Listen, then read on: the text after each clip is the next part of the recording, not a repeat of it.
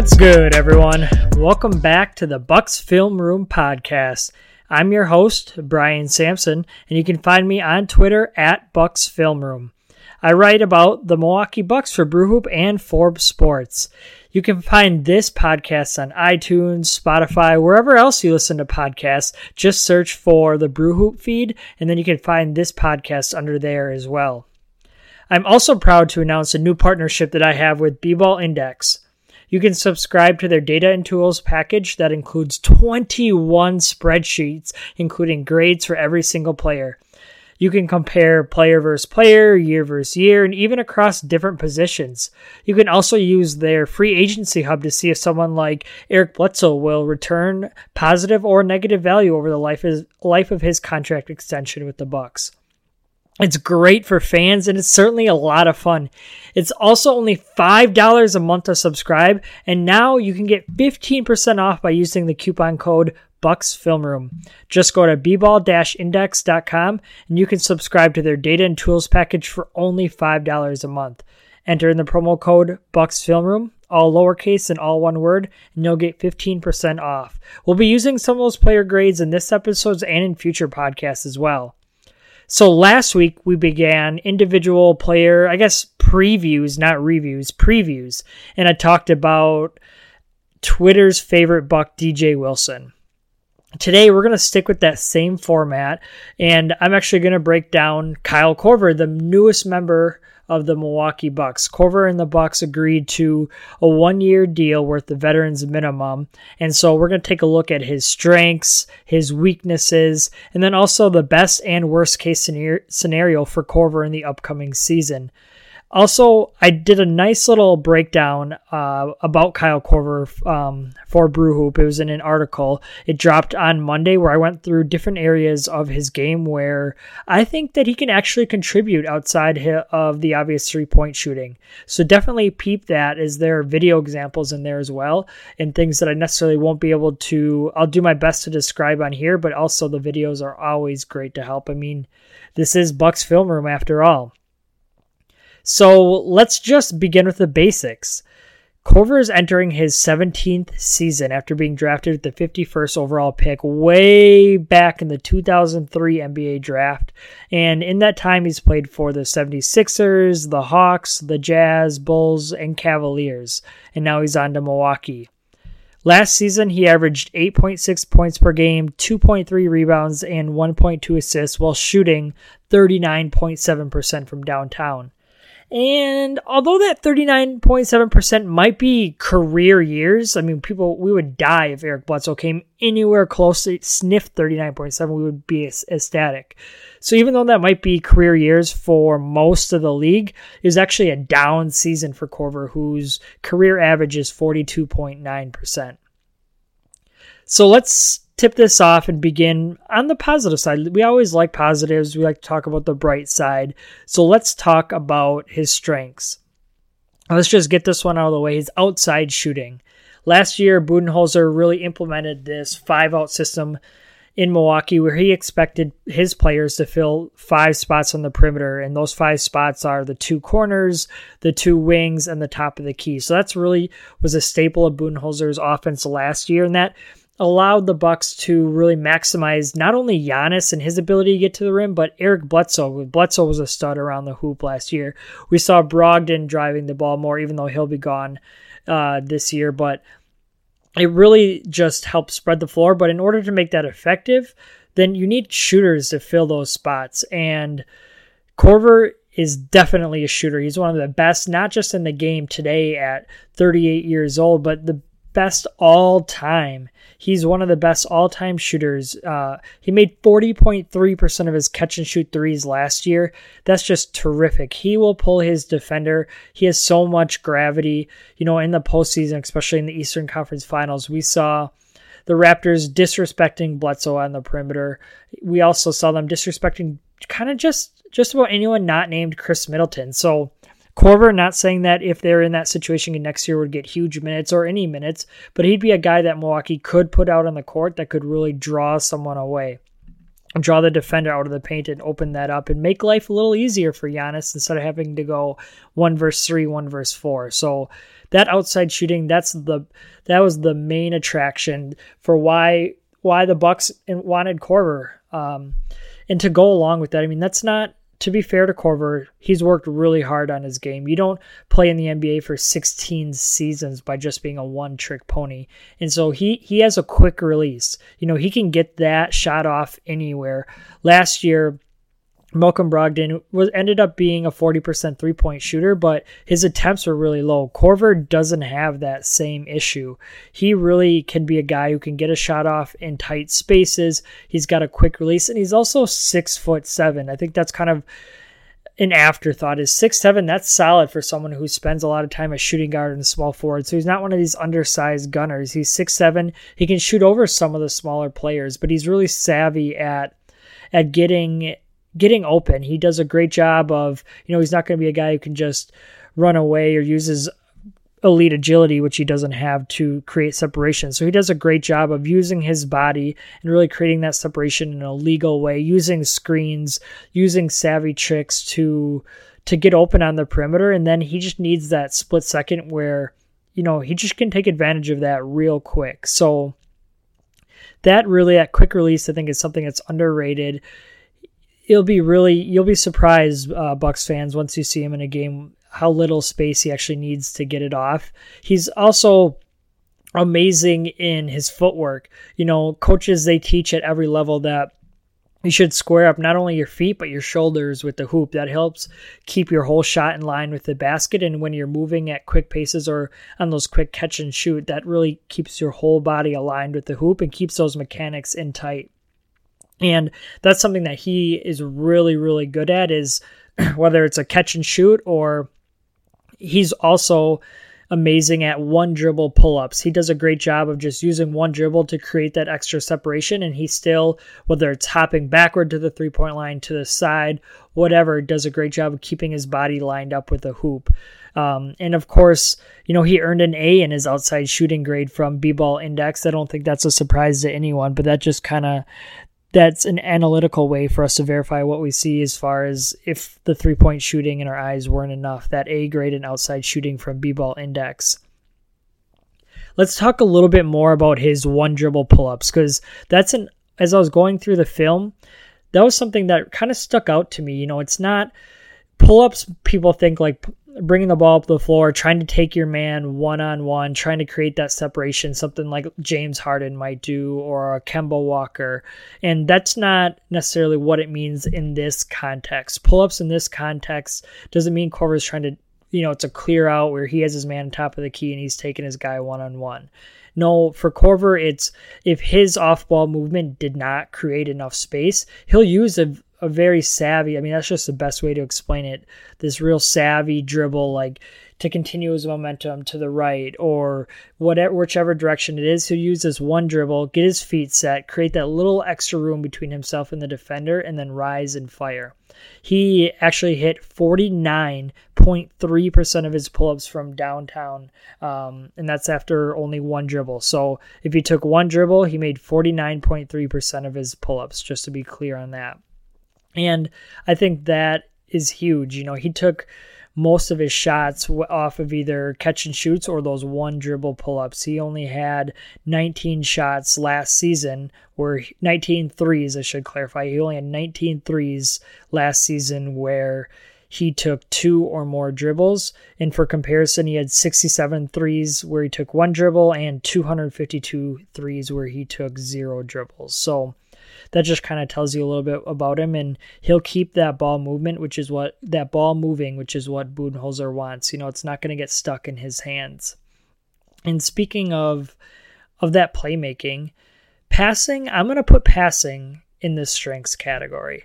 I can hear some of you guys already. I mean, he's averaged 1.7 assists throughout his career, which definitely does not scream somebody who is a great passer or a good passer or maybe even an average passer but and maybe maybe passing isn't the right word. Maybe it's more accurate to say his offensive well his basketball iq in general um, specifically his offensive basketball iq and his understanding of how to read basic defenses and his understanding of how great a shooter he really is and how that affects defenses, how they gravitate toward him. So maybe that's the more accurate way to to term it in the strengths categories. That is that basketball IQ.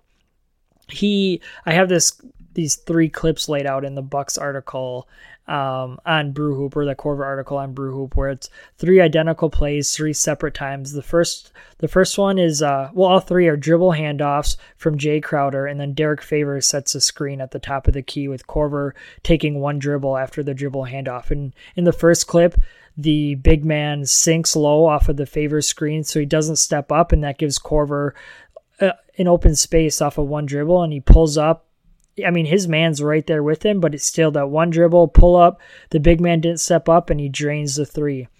On the next clip, it was actually against the same team. Same setup. Jay Crowder brings the ball up the center of the floor. Dribble handoff with Korver on the wing. Favor sets that screen at the top of the key. This time, the big man does step up. And as he steps up, Korver I mean, it's not the prettiest of plays, but he drops in this nice little nifty pass into the vacated area where Favor's man uh, just left. And so Korver drops his pass in there. Favor catches it on the run, one, two, and this monstrous dunk. And then the third, the third clip is same setup. Crowder brings it up just like before. He dribble handoff to Korver. Favors sets a screen in the top of the key, uh, but this time Joe Ingles is in the weak side corner, so the opposite corner of where Korver is driving toward. So Korver, the big man, steps up, who is guarding Favors to prevent Korver from taking that three. In- Joe Ingles' man drops down to take away the rolling Favors to the hoop. What does Korver do? He takes a second to recognize what's going on, whips an overhead pass to the vacated corner to Ingles, and he drains that three. So really just kind of gives you a demonstration of how he can read the basic defensive rotations and make the right play, which I think, you know, people might expect most NBA players to do so, but it's easier said than done. And it's also a huge asset when one of the best three point shooters in the history of the league can make those reads and make the right play instead of trying to force a shot up or trying to create something that isn't there. Because as we'll talk about in the weaknesses, Korver is not a creator. Um, so I think that's just something that's really nice to see that passing from him and that ability. The other or the last strength I want to talk about is his communication on defense. Um, it may seem weird to talk about Korver. I mean, we all know I think the average fan, and if not, we'll discuss it here in a second. The average fan understands that at 38 years old, probably no matter who you are, you don't have a inability or really any ability to defend NBA caliber players. And especially Korver, who's never been the most athletic, who's never had the most lateral quickness, you know, he's going to be a liability in that end. But as far as a strength, it's that ability to communicate on defense. He's always talking to his who to his team telling his teammates where he's at, what help side position he's at, if he's going to switch, if, you know, if they're fighting through screens. And so that communication on defense is huge. Um, for those of you who may have not never played basketball, but basketball is a communication sport at the highest level, the greatest teams are always talking, talking, talking. They're everyone's talking. They're moving, you know, together. And in order to move together, you got to know where each other is. You got to know where your help side is. You got to know if there's a screen coming.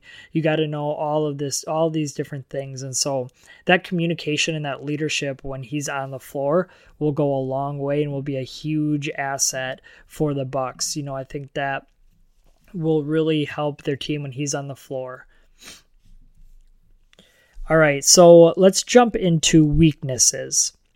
I just talked a little bit about it, but he's not a creator. Korver is not somebody who, you know, you can spread the floor, run a pick and roll with. He can't take his man off the bounce. No way, no how. But nobody expects him to do that. He's not going to be asked to do that. He's going to be asked to fill a corner, to fill a spot in the perimeter, catch and shoot. Um, but that's just not something that the Bucks can expect from him. And I, I, I bring that up because – they lost Brogdon, who was great at creating, who was really good at getting to the hoop and finishing around the basket. And that's something that I don't think they've replenished yet this offseason. I don't think they will. Um, it's a skill that's hard to find. And Wes Matthews and Korver are kind of those replacements for uh, Brogdon as far as external options, and neither one of those guys is going to be that guy. Korver certainly is not. Sterling Brown probably is not going to be that guy. Same goes with DiVincenzo or Pat Connaughton. Um, so that's just a weakness of Korver's game where he's not going to be that creator. He's not that guy who can go and get his own bucket. He definitely will rely on others, and so we'll have to see you know how that part plays out when he's on the floor. But at, at the same time, not being a creator is a weakness, but drawing his man 24 feet away from the basket is definitely a strength.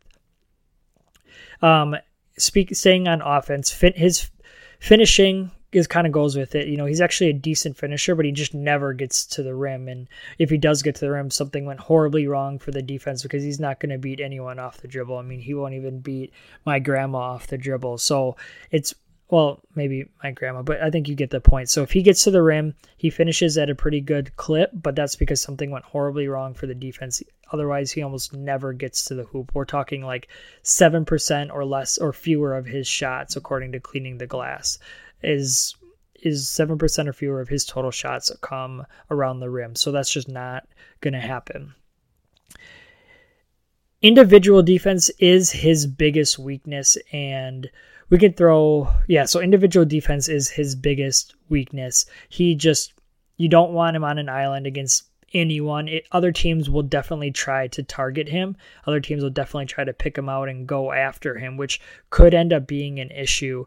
You know he's just at this point his career doesn't have the lateral quickness. So it looks like he has cement blocks on his feet when he's trying to move. He gets put on skates you know all that stuff that you'd expect with somebody at his advanced age. Um, but i think that's just the biggest worry that was pointed out um, something that the Bucks are going to have to work on. I, I think I think it will work out a limited amount of minutes because um, Milwaukee has all the personnel to hide Korver on defense. If the other team has an offensive guy who's not able to create, if they don't have five offensive creators, they could put Korver on there. Uh, both both Brook and Robin Lopez, depending on which one's on the floor, can can protect the rim if he if he gets beat. Giannis will be there to protect the rim. I think that's something that it will help Milwaukee and will allow this this pairing to work for the limited time that Korver gets on the on the court. It's something that you know they have multiple shot blockers in Giannis and Brook and Robin who can help make out and who can help cover up for him and and Lopez one of the Lopez's and Giannis might be on the court at the same time. So you got two guys right there who can help cover up. So I think that will that'll be helpful and and Milwaukee also has other excellent perimeter defenders. You know, you throw a lineup of Bledsoe, Middleton, Korver, Giannis, and Brook, and you got four plus defenders. You know, you got Bledsoe who made first team all defense. Giannis, we know he's a defensive player of the year candidate. Brook, you know, he's a great defensive player. And Middleton, he's a good wing defender as well, the best wing defender Milwaukee has. So you could put four plus defenders on the court with Korver. You could slide Hill in there for Bledsoe. That's another plus defender. Sterling Brown, he's an active defender. So I think they have different options where they can definitely try to hide him and just surround him with other plus defensive talent. However, there will definitely be situations where he will just be unplayable. That's just how it is. There'll be situations, times in the game, line other lineups that the the other team's running out where Korver just just can't make it work if the other team is going to attack him. All right, well, let's take a quick pause here and then we'll return and talk about the best and the worst case scenarios for Korver next season. All right, so the best case scenario.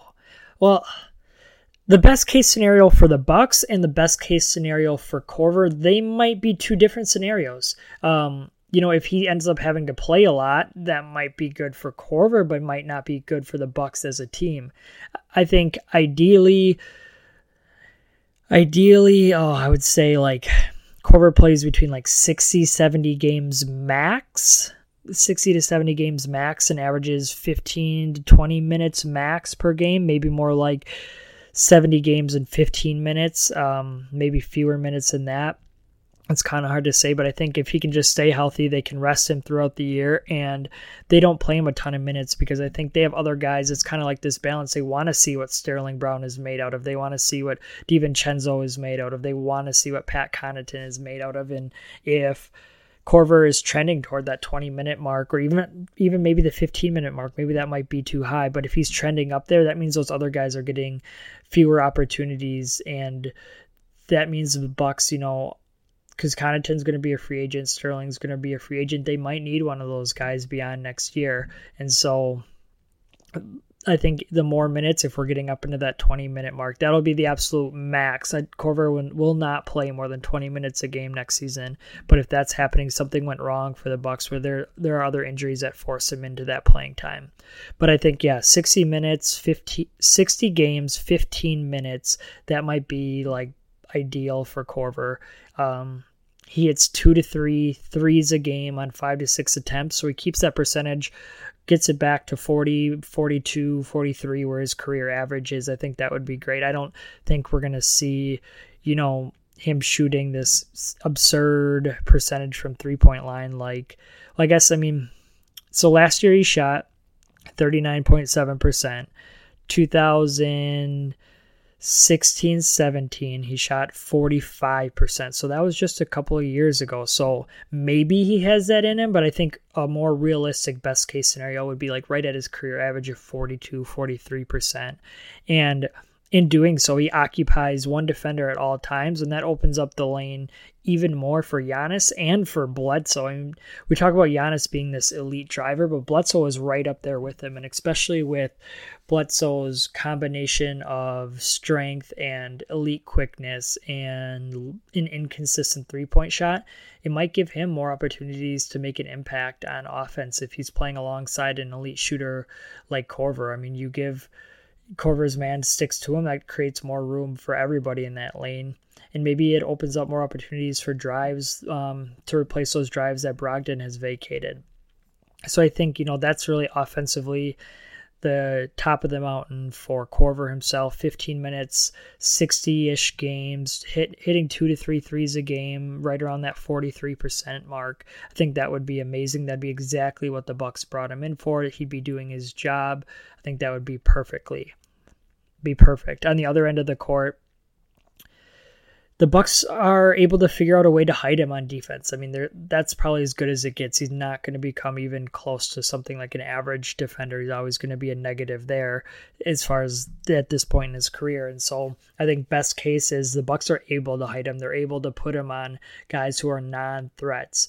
Um, put him on somebody like a Tony Snell when you play the Pistons. No offense, Tony, but you put him on somebody like that and and and when he does mess up because even snell is is maybe lacking in his playmaking as snell is. Even he could get past Korver. And so if if that happens people like that happen.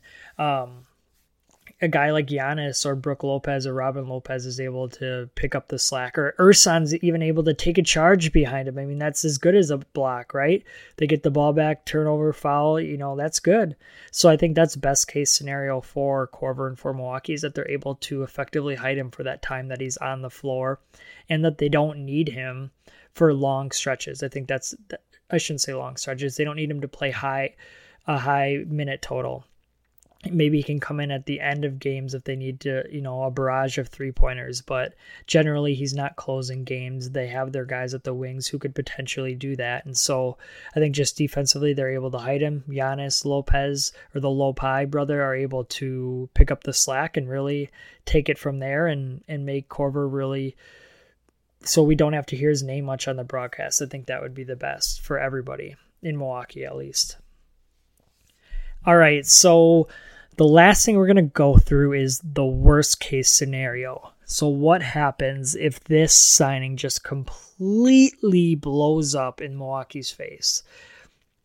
Offensively, a worst case scenario, a worst realistic scenario for Korver, and we're assuming health here. We're not talking about injuries or anything like that.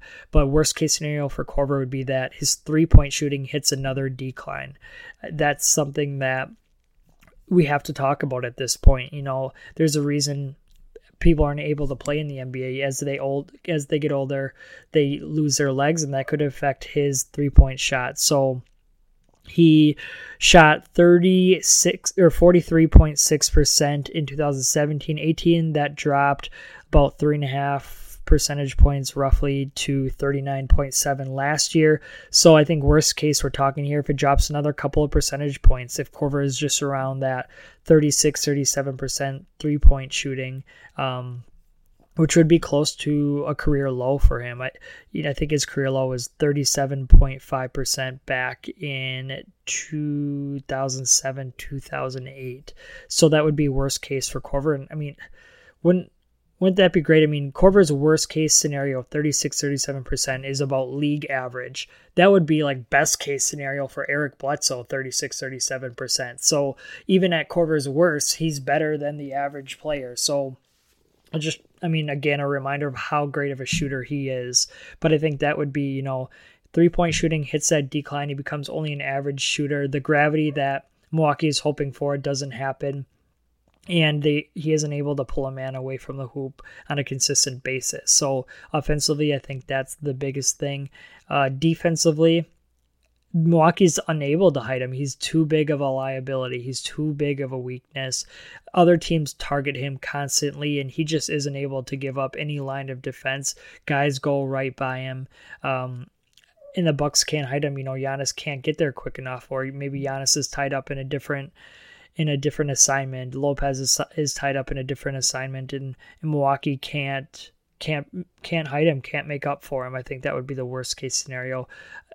I'm I'm I would guess, just a guess that that Budenholzer is confident. You know, he's played with Korver before, uh, or he's coached Korver before, and he he has some ideas on how to make that work. So I think that would be worst case scenario. Is Milwaukee just takes this huge step down defensively, and they aren't able step down defensively when he's on the floor, I should say.